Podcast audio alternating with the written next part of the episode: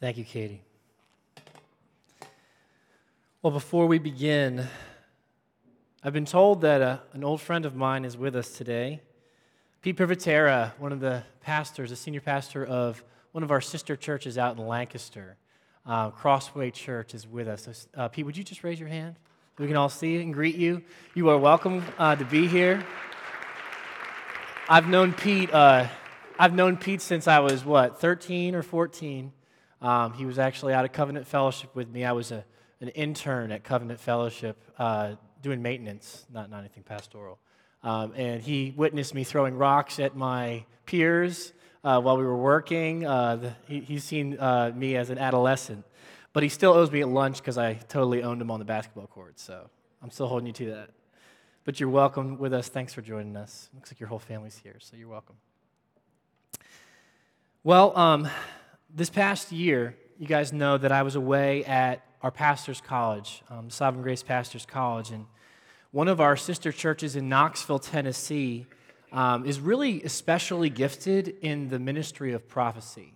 And so they sent a group of individuals up to bless the class by praying and prophesying over us. And the reaction to this was actually a little bit of a, a mixed bag amongst my class.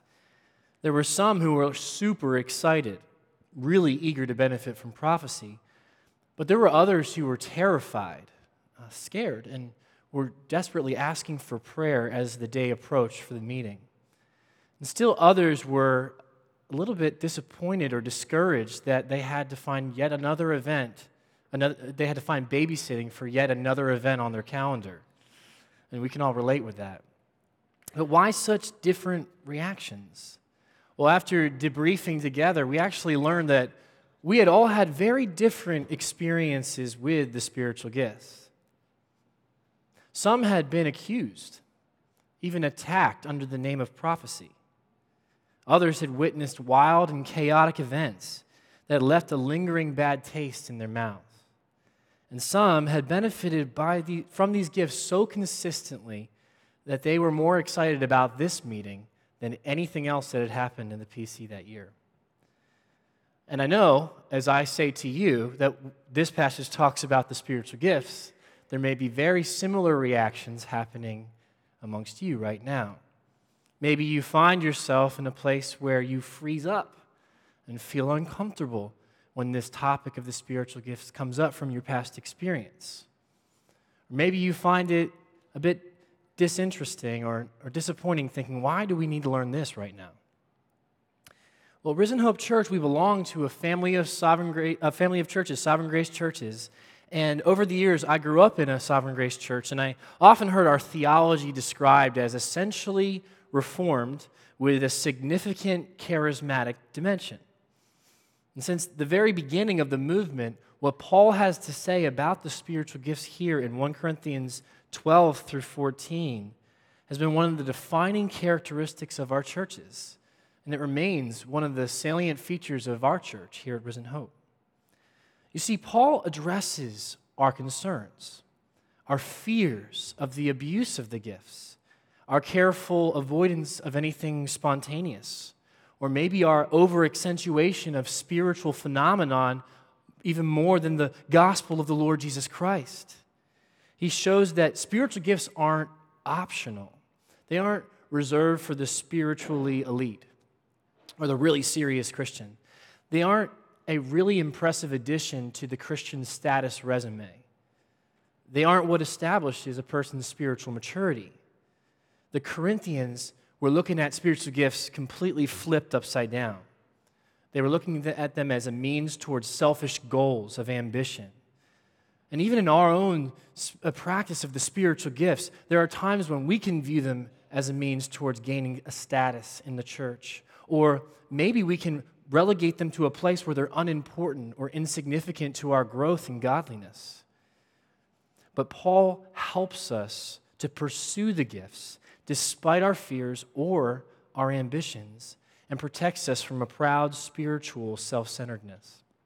And he does this by taking our lens that can so often be focused just on ourselves in the mirror and refocuses us to look at the whole room and include each other in that picture. This is what this, this text uh, uh, tells us more than anything else. The aim of the spiritual gifts in the gathered church is selfless love that results in others' edification. So, the aim of the spiritual gifts in the gathered church is selfless love that results in others' edification. So, Paul's calling us today to love. And in that love, to pursue the spiritual gifts, to pursue them so that we might be used for each other's benefit when we gather, to not let the fear of others or even the obsession with ourselves be the primary motivators for ministering to each other. He's calling us to not think of our own needs, our own experiences, our own fears, but to think of the needs, experiences of those around us and to minister to each other. So, the goal of the spiritual gifts is to build up the church. And we see this throughout the chapter, as Katie so well read. We read this all, all over the place in this text. In verse 3, uh, Paul says, Speak to people. Why? For their upbuilding and encouragement and consolation. In verse 4, the one who prophesies builds up the church. In verse 5, Paul shows uh, his purpose, speaking so highly of prophecy. Why practice prophecy? So that the church may be built up. And once again in verse 26, let all things be done for the building up. So Paul bangs home his main point over and over and over again. And it doesn't take a scholar to look at this, uh, this passage and see his main emphasis a repeated and insistent command that our practice of the gifts in the gathered church would be designed to edify each other, build each other up. And in the kindness of God, he not only inspired Paul to help us see the goal of the gifts, edification, he tells us four things that need to be present when we practice the gifts if they're going to edify each other. So there's going to be four things we pull from this passage, four aspects of our practice of the spiritual gifts. And the first one we'll be looking at is loving practice of the gifts. So our practice of the gifts must first be loving if it's going to edify each other. So let's look at this in verse 1. Paul says, Pursue love. Chapter 14 that we just read is actually the very end of a three chapter argument where Paul really t- lays a theological smackdown on the church of Corinth.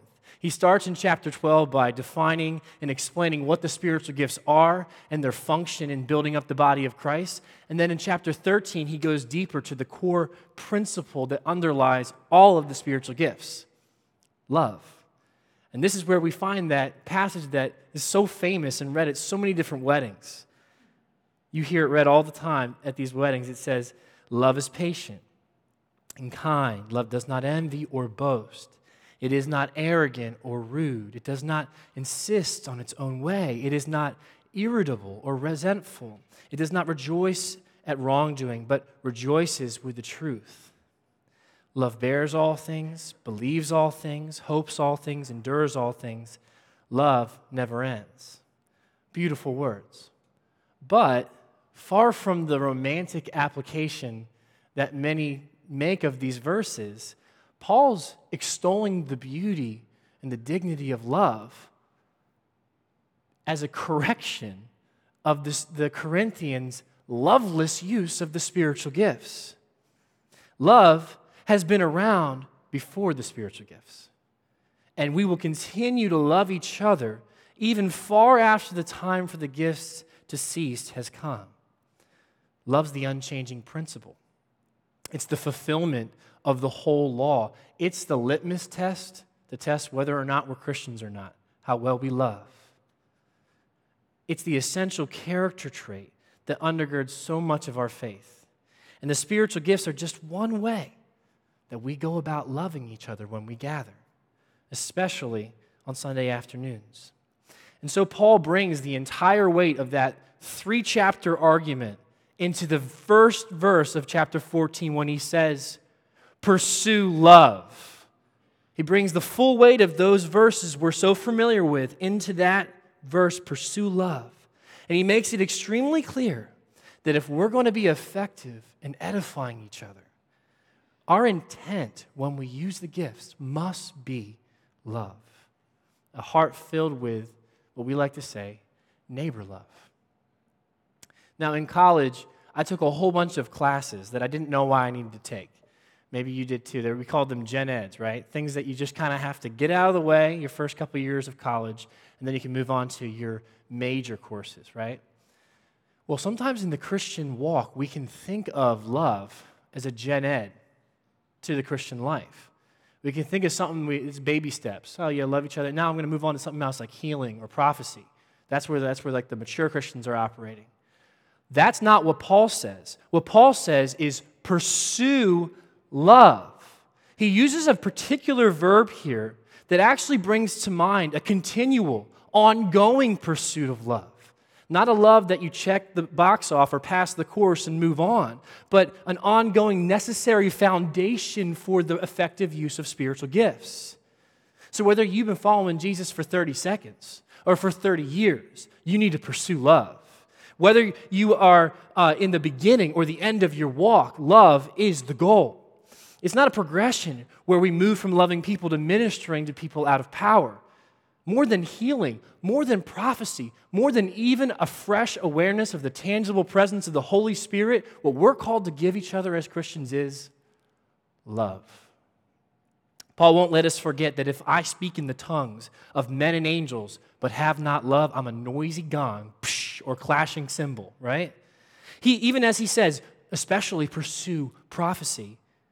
He won't let them forget that if I have prophetic powers and understand all mysteries and all knowledge, and if I have all faith so as to remove mountains, but have not love, I am nothing.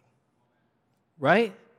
1 Corinthians 12, 1 Peter 4, and Ephesians 4 give us several lists of spiritual gifts.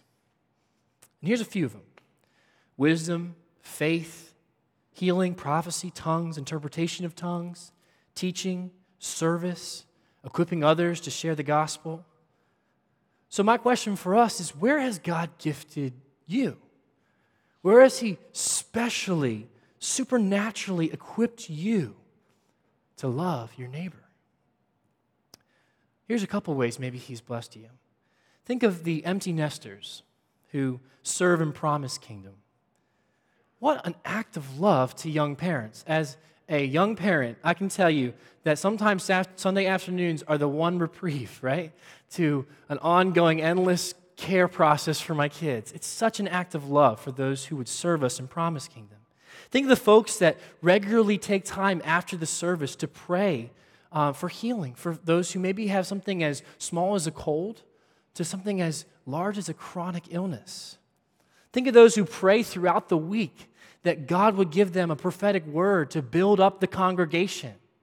They're loving us every time they get up out of their chair, they put to death the fear of man, and they walk forward to share on behalf of the church to bless us. What an opportunity to love. It's not just about ministering out of power, it's coming from a foundation of caring about each other. But, friends, any spiritual gift, and really any action for that matter, that doesn't come from a heart of love won't produce the edification that this passage holds up for us. We must have a heart of patience, kindness, selflessness, deference, one that's eager to think highly of other people when we use the gifts. So, why do you use your gift? Let's analyze our hearts together. Has your practice become more motivated by a desire for reputation? Is your heart in serving, praying, prophesying, or teaching others really just a yearning for them to think more highly of you?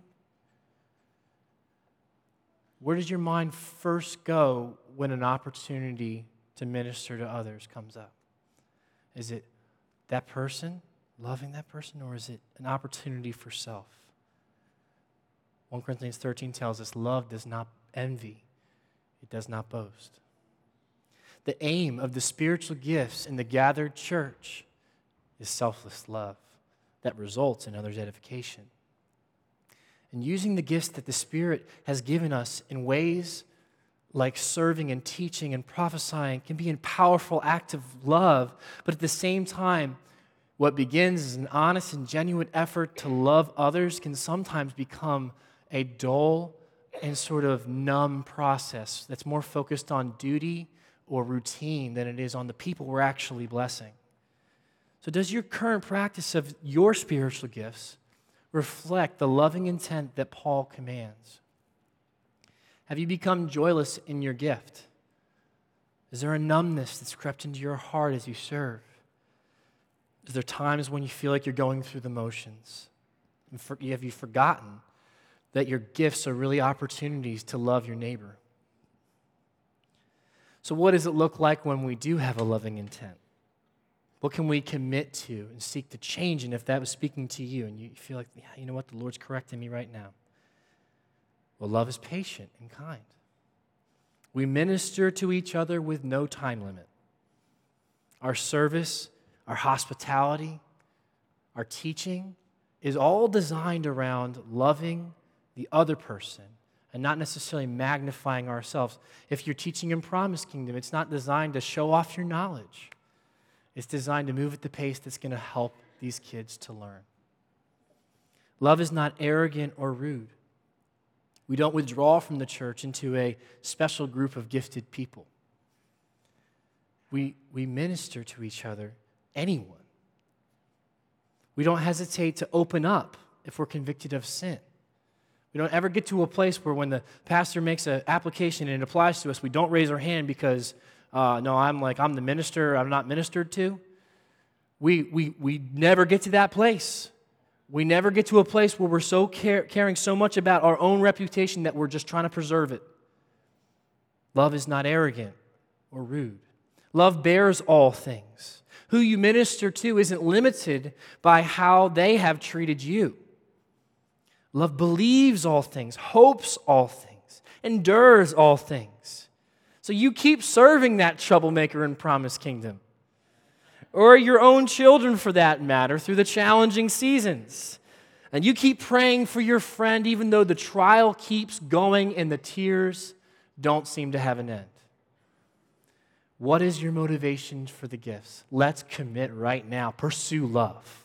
Pursue love. But even if, if right now you find yourself, man, I've just been missing the whole aim of this, the, the, the, the correction here is not to stop ministering. We don't become paralyzed and stop. Paul says, pursue love and what?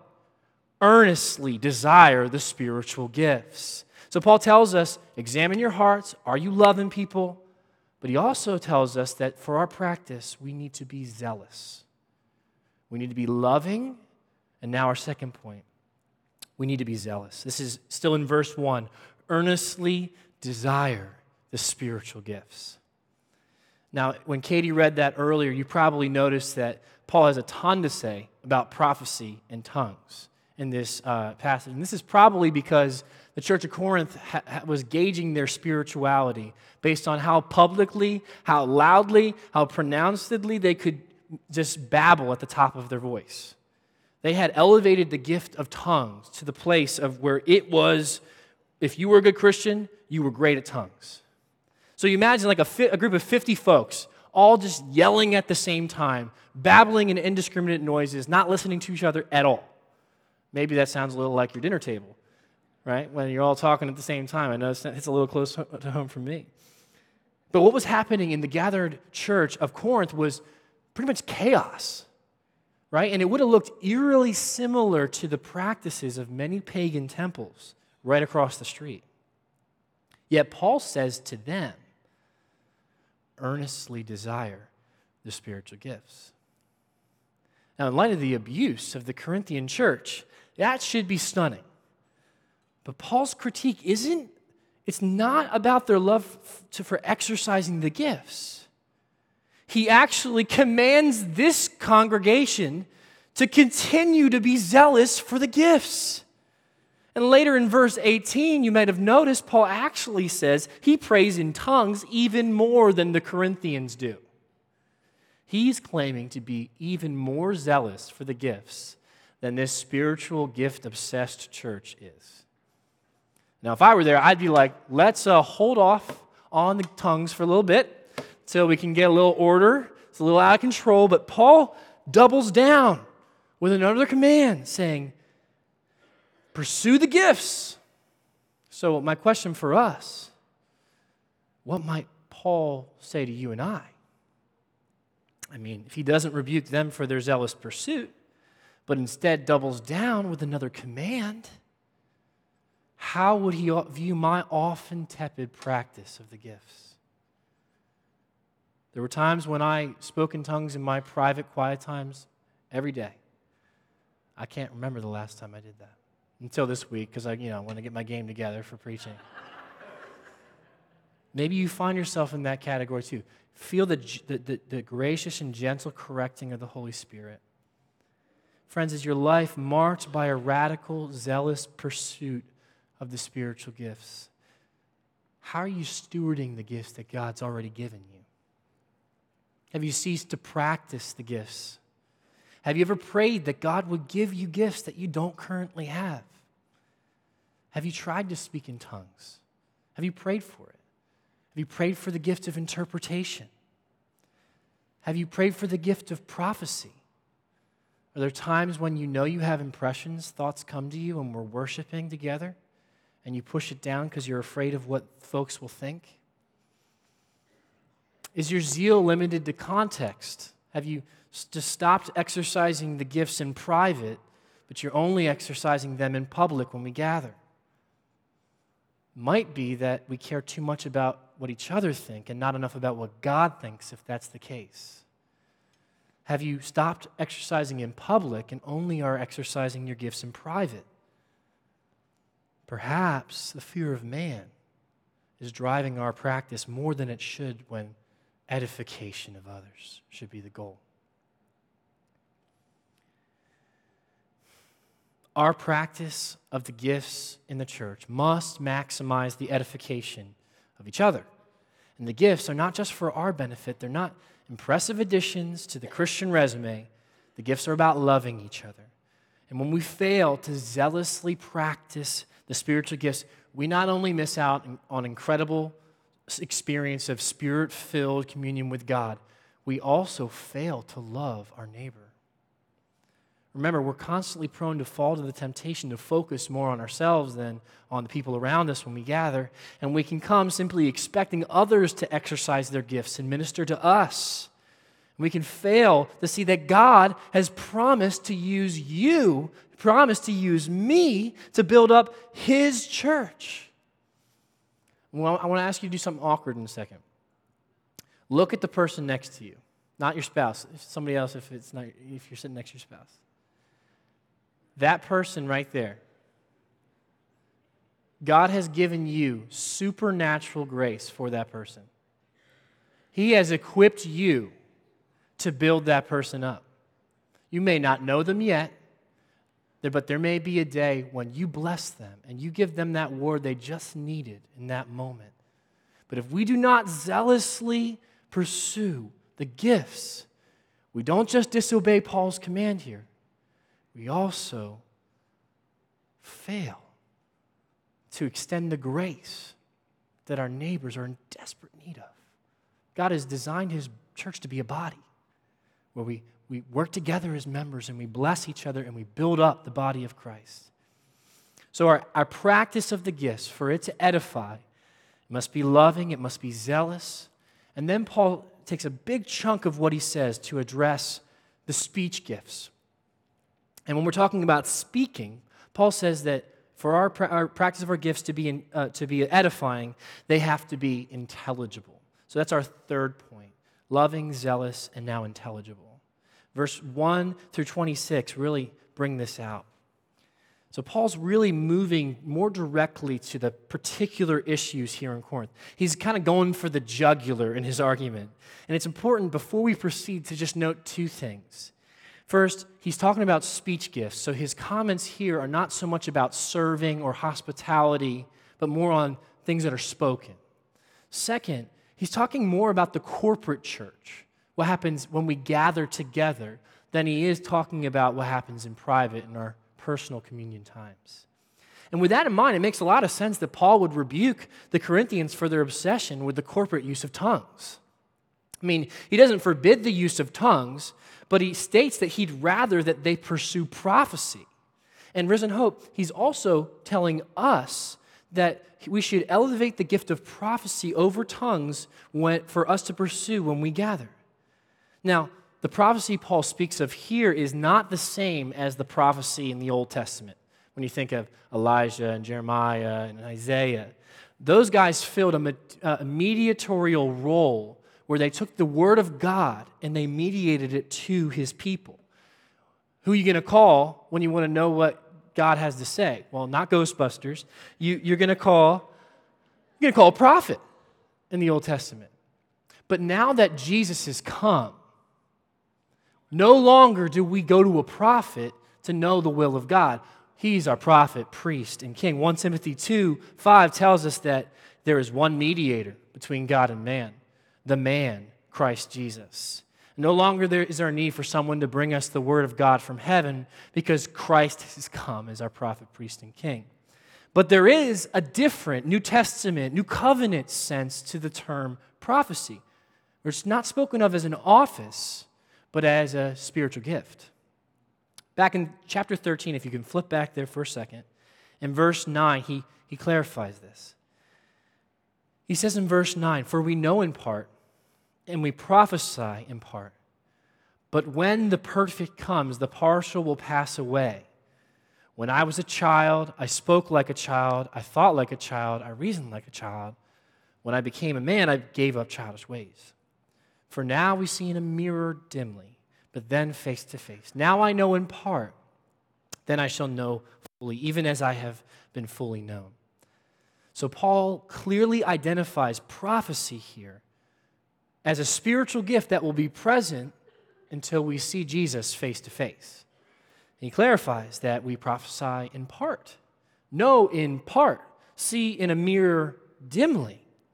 And each of those qualifiers show us that the spiritual gift of prophecy is not always 100% accurate and certainly shouldn't be elevated to an all authoritative binding level like the Bible. Now, the only authoritative revelation is that of the scriptures, God's holy word. So, our, our response to when the word of God is read is absolute obedience. Our response when someone speaks a prophetic word should be testing. We must carefully guard our hearts when we receive a prophetic word. A prophecy shouldn't be determinative, shouldn't be your golden ticket that you wave, even though everybody's telling you not to do something, you're like, but I got a prophecy. If, especially if God's word says something counter, it must be in submission to God's word. God's word is the absolute authority. And this is why Paul says that prophecy must be tested in 1 Thessalonians 5. He says, Do not despise prophecies, but test everything. Hold fast to what is good. So, why does Paul urge us to especially pursue the gift of prophecy? He doesn't say because it's binding authoritative revelation. He says in verse 3 the one who speaks, to, uh, who, who prophesies, speaks to people for their upbuilding and encouragement and consolation. And in verse 5, he says, Prophecy is better than tongues because it builds the church up. And again in verse 12, he says, Strive to excel in building up the church.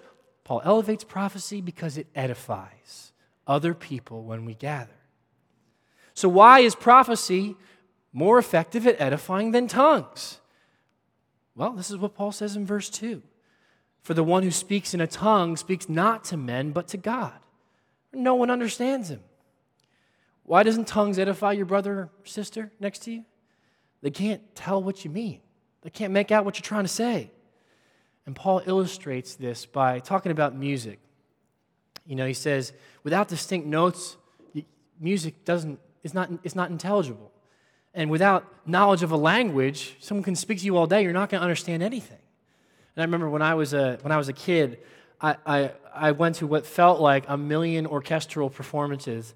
My mom would like drag me to them um, against my will so that I could support my sister, Noelle Huey, who was leading us uh, earlier today in singing, um, by throwing a temper tantrum in my seat. Um, and I remember the first time I ever went, And I was kind of like, you know, taking it all in, my bad attitude. And suddenly, like, all the instruments started playing, and it sounded awful.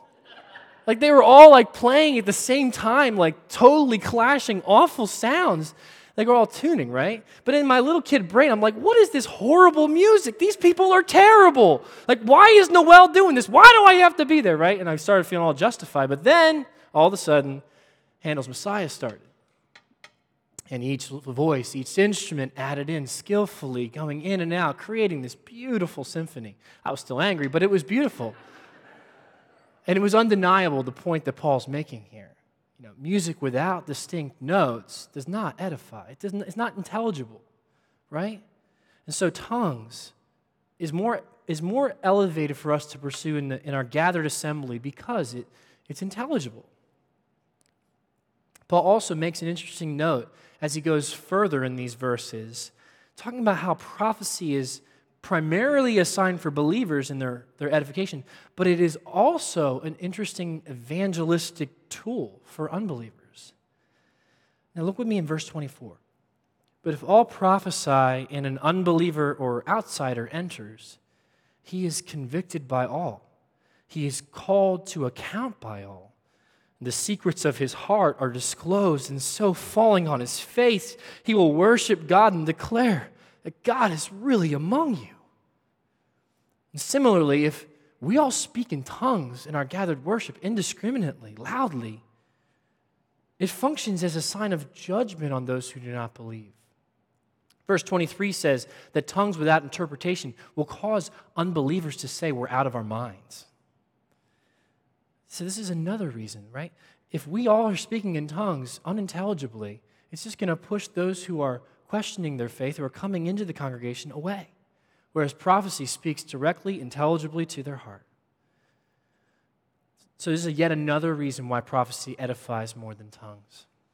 And this is why at Risen Hope, we don't simply allow folks to just call out publicly um, when they believe that God's given them a tongue to share with the congregation. We ask that anyone who feels that they have a tongue would come to our congregational microphone um, so that we can ask the rest of the church that they would pray that the Lord would give them interpretation. We continue what we've prepared, the music keeps going, um, and we just hope that the Lord brings an interpretation as well. And we believe that this is wise because it protects the church from spending a really long amount of time awkwardly waiting around for someone to bring an interpretation. Um, and it also, probably more seriously, prevents us from breaking this command that tongues should not be given without an interpretation. Now, that being said, when we are singing, I'd encourage you to come to the microphone if you have a tongue or prophecy. All we are called to do is to be faithful in the gifts that we have been given and, and to zealously, earnestly pursue those gifts. So, this means we step out in faith when we believe the Holy Spirit is going to use us. You don't have to know if prophecy is genuine to come to the congregational microphone. I'll tell you what, guys, when I go forward and share a word, I don't know. But you can come forward and, and, and submit it to the person who's governing the mic. You don't need to know if your, a tongue that you've been given has an interpretation or not to come to the microphone. And by actually coming, you then encourage other people to be faithful in their pursuit if they have the gift of interpretation. We need the gift that God has given you, and we'd encourage you to be faithful in it. And He will bring an interpreter to a tongue if, if that is for the benefit of the church. The aim of the spiritual gifts in the gathered church is selfless love that results in others' edification. And because of this, when we practice the speech gifts, we must do this intelligibly. And the last thing that this passage says about our practice of the gifts is that we must practice these gifts orderly. We see this from verse 29 to verse 40. So, the intelligibility principle Paul just laid out leads us directly to his next point that the spiritual gifts have to be used in an orderly way. Why? So that they're edifying. In many ways, this passage in 1 Corinthians 14, it gives us the clearest picture of what was happening in the early church right after the time of Christ. It's almost like we discovered like some hidden film of the saints gathering. is Paul's comments are so specific and so enlightening of what they were doing when they were gathering. And because of that, his guidelines of order that he gives to them are precious truth for us when we gather as well. So he gives us several guidelines. You'll see the first one in verse 29. He says that two or three prophets should speak and let the other weigh it. So we shouldn't have like an unending series of prophecies where no one's really considering what was just said. Should, the others in this passage, probably the church, probably the congregation, we should weigh what's said when it's given. We also see the speech gifts are to be used one at a time. In verse 30, where he says, If a revelation is made to one another sitting there, let the first be silent. So we're supposed to be listening to each other. And as Paul's talking about the weighing of prophetic words here, he finds it necessary to clarify that woman should not publicly evaluate prophetic words in the gathered church. You see that in verse 33. You probably noticed this because Katie's a woman and she was reading these words. So I appreciate your, uh, your bravery here, Katie. This is what he says For they are not permitted to speak, but should be in submission as the law says. Now, here's what we know that doesn't mean Paul encourages all Christians, men and women, to test prophecies in 1 Thessalonians 5 when he says, Do not despise prophecies, but test everything, hold fast to what is good. So, Paul's not saying that the ladies shouldn't critically analyze prophetic words in any sense. I mean, we should all be testing, right, and weighing what is said when it's said from the microphone. But what Paul is saying here is that ladies shouldn't be testing and evaluating prophecies on behalf of the church. Now, we need to be careful to avoid the mistake that Paul's talking about all types of speaking here, right? Otherwise, we wouldn't have ladies reading God's word. We know from 1 Corinthians 11 that Paul has just encouraged ladies to pray and prophesy in the gathered church. So he's not forbidding speech of all types. He's forbidding the type of speech that, that's directly connected to the teaching and governing of the gathered church.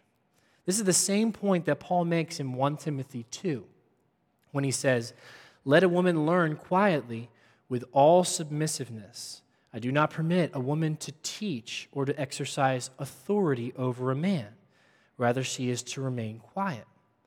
It's only in the teaching and governing function in the gathered church that Paul is prohibiting. So, ladies, we need your voice. We need your singing. We need your prayer. We need your prophecy, your testimonies, and other vocal additions.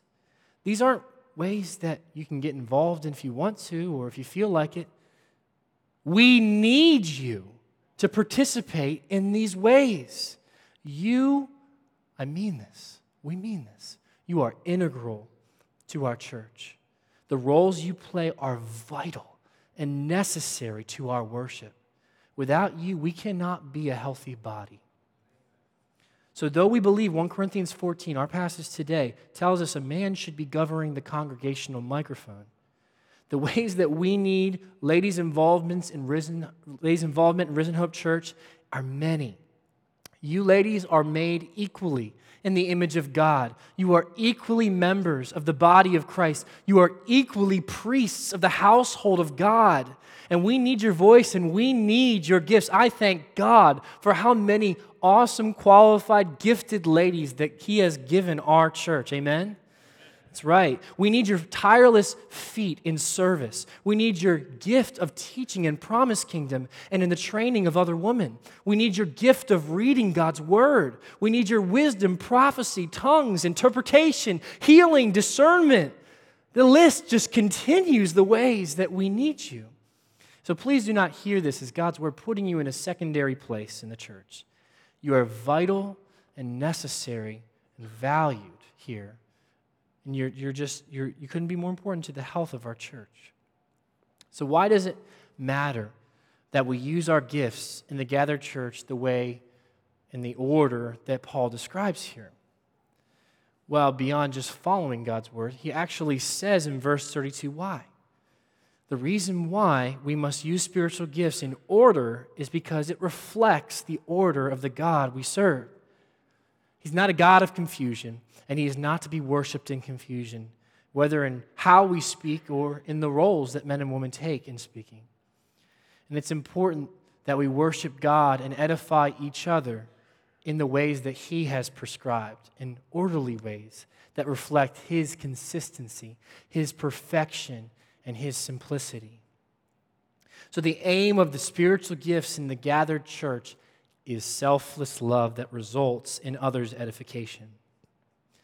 So, why we use the gifts matters. Must love. How we use the gifts matter, right?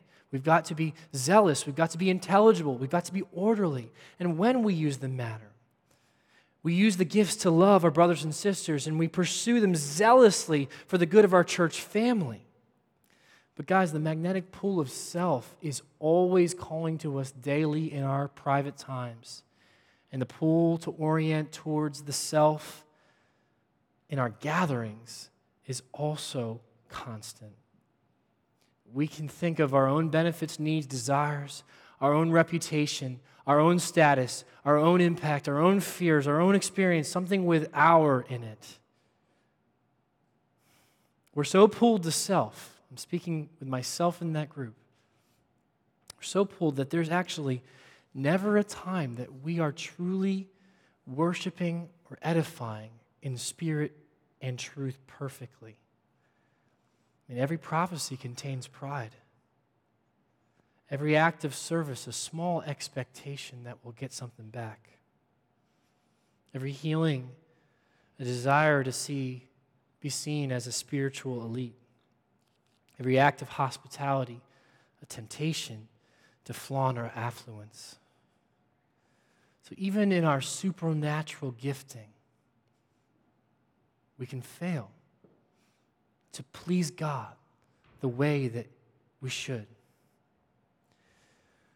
But there was a man who always worshiped his Father in spirit and truth who was pronounced king at his baptism and was so filled with the Spirit that he resisted the temptations that Adam and Eve and Israel and you and I have succumbed to time and time again. Filled with the Spirit, he rejected every lie from Satan and he rejected the lust of the flesh, the desires of the eyes, and the boasting of pride.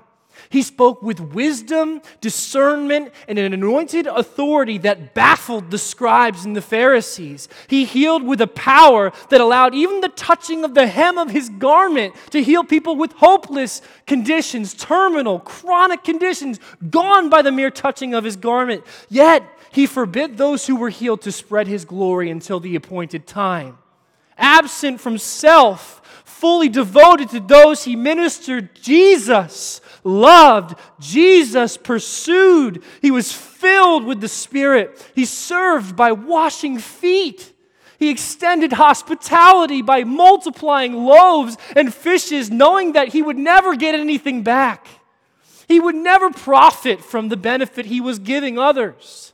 And this would only, in fact, increase how much he was hated by the authorities at the time. He raised people from the dead even though they had spent every single minute of their life earning the death that they were owed. And he did all this without a trace of pride or desire for himself, because Mark 10 says, The Son of Man came not to be served, but to serve and give his life as a ransom for many. He resisted the temptation to claim the glory of the Messiah before his Father's appointed time had arrived. He resisted the temptation to demand that he be spared the cross, choosing his Father's will over his own.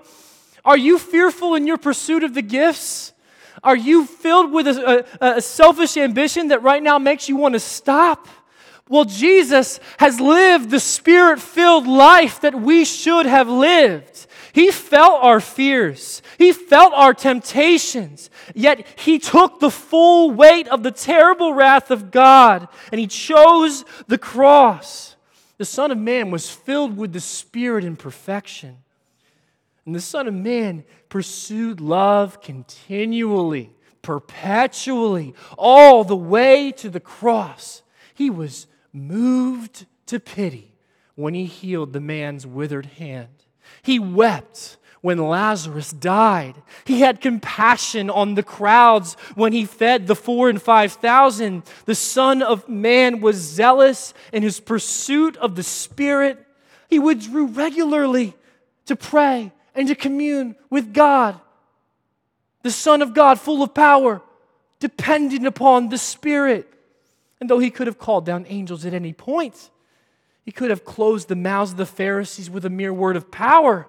He could have torn apart the hands that twisted the crown of thorns over his brow. He could have consumed the planet when he found it hostile to his arrival. Though he could have done that, Jesus lived the spirit filled life that we couldn't.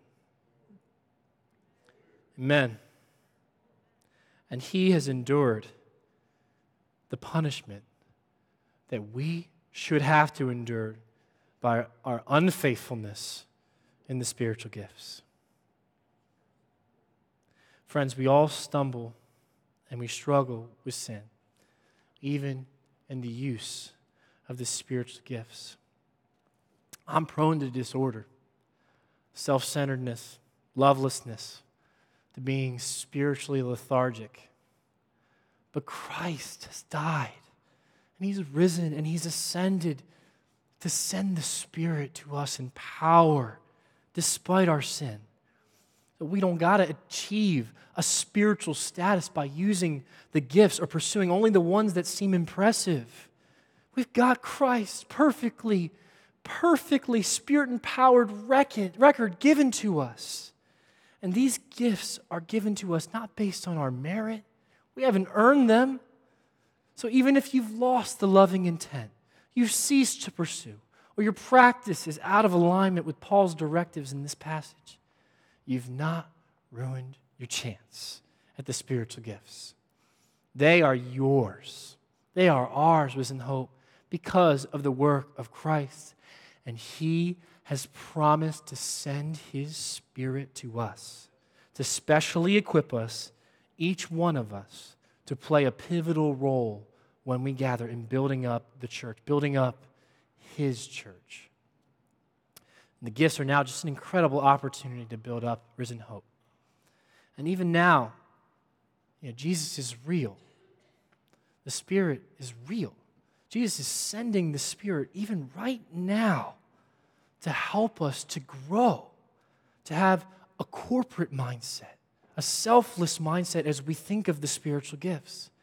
He's giving us grace to resist the urge to think only of ourselves. He's changing our love for self and replacing it with a love for others. He's helping us to pursue the good of our family in Christ. So I'd like to invite the band back up. Um, and I want to I wanna just lead us through a time where we invite the Holy Spirit's sanctifying presence um, by thinking hard about how we can change to love others and pursue the gifts for the good of others. But, friends, if, if we've trusted in Jesus, we do this without the weight of condemnation. So, friends, let's pursue these gifts even now for the benefit of others. Staying on that foundation of love, pursuing these gifts, let's, let's really analyze right now our own, our own practice together. So, the first group of people I, I just would love to address um, are those maybe who have had very little experience with the gifts. Maybe you're coming from a church where it just wasn't really talked about, um, or you're new to the faith as a believer. I would encourage you today, as a way, a way of application, to go to the person that you trust and ask them, What are ways that God has already blessed me? What are things that I am just already um, good at, or you've just seen a lot of blessing in, in the ways that I've been serving? What, I, what I've found is that oftentimes spiritual gifts coincide with natural gifts as well. God oftentimes comes along and takes some natural gifting and even enhances it more and more as we pursue it. So I'd encourage you to, to just ask other people, what are you seeing in my life? How can I pray that I grow even more in those areas? And I'd also encourage you that, that if the Lord is putting a particular gift on your heart right now, to not feel like you have to wait a few years before you ask to receive the gifts. I mean, day one or day 100, right? The gifts are for everybody. Um, so I'd encourage you in that way. And I'd also like to um, just apply this to those maybe who would like to pray for a gift that they do not currently have. Um, so why don't we do this? Why don't we stand right now?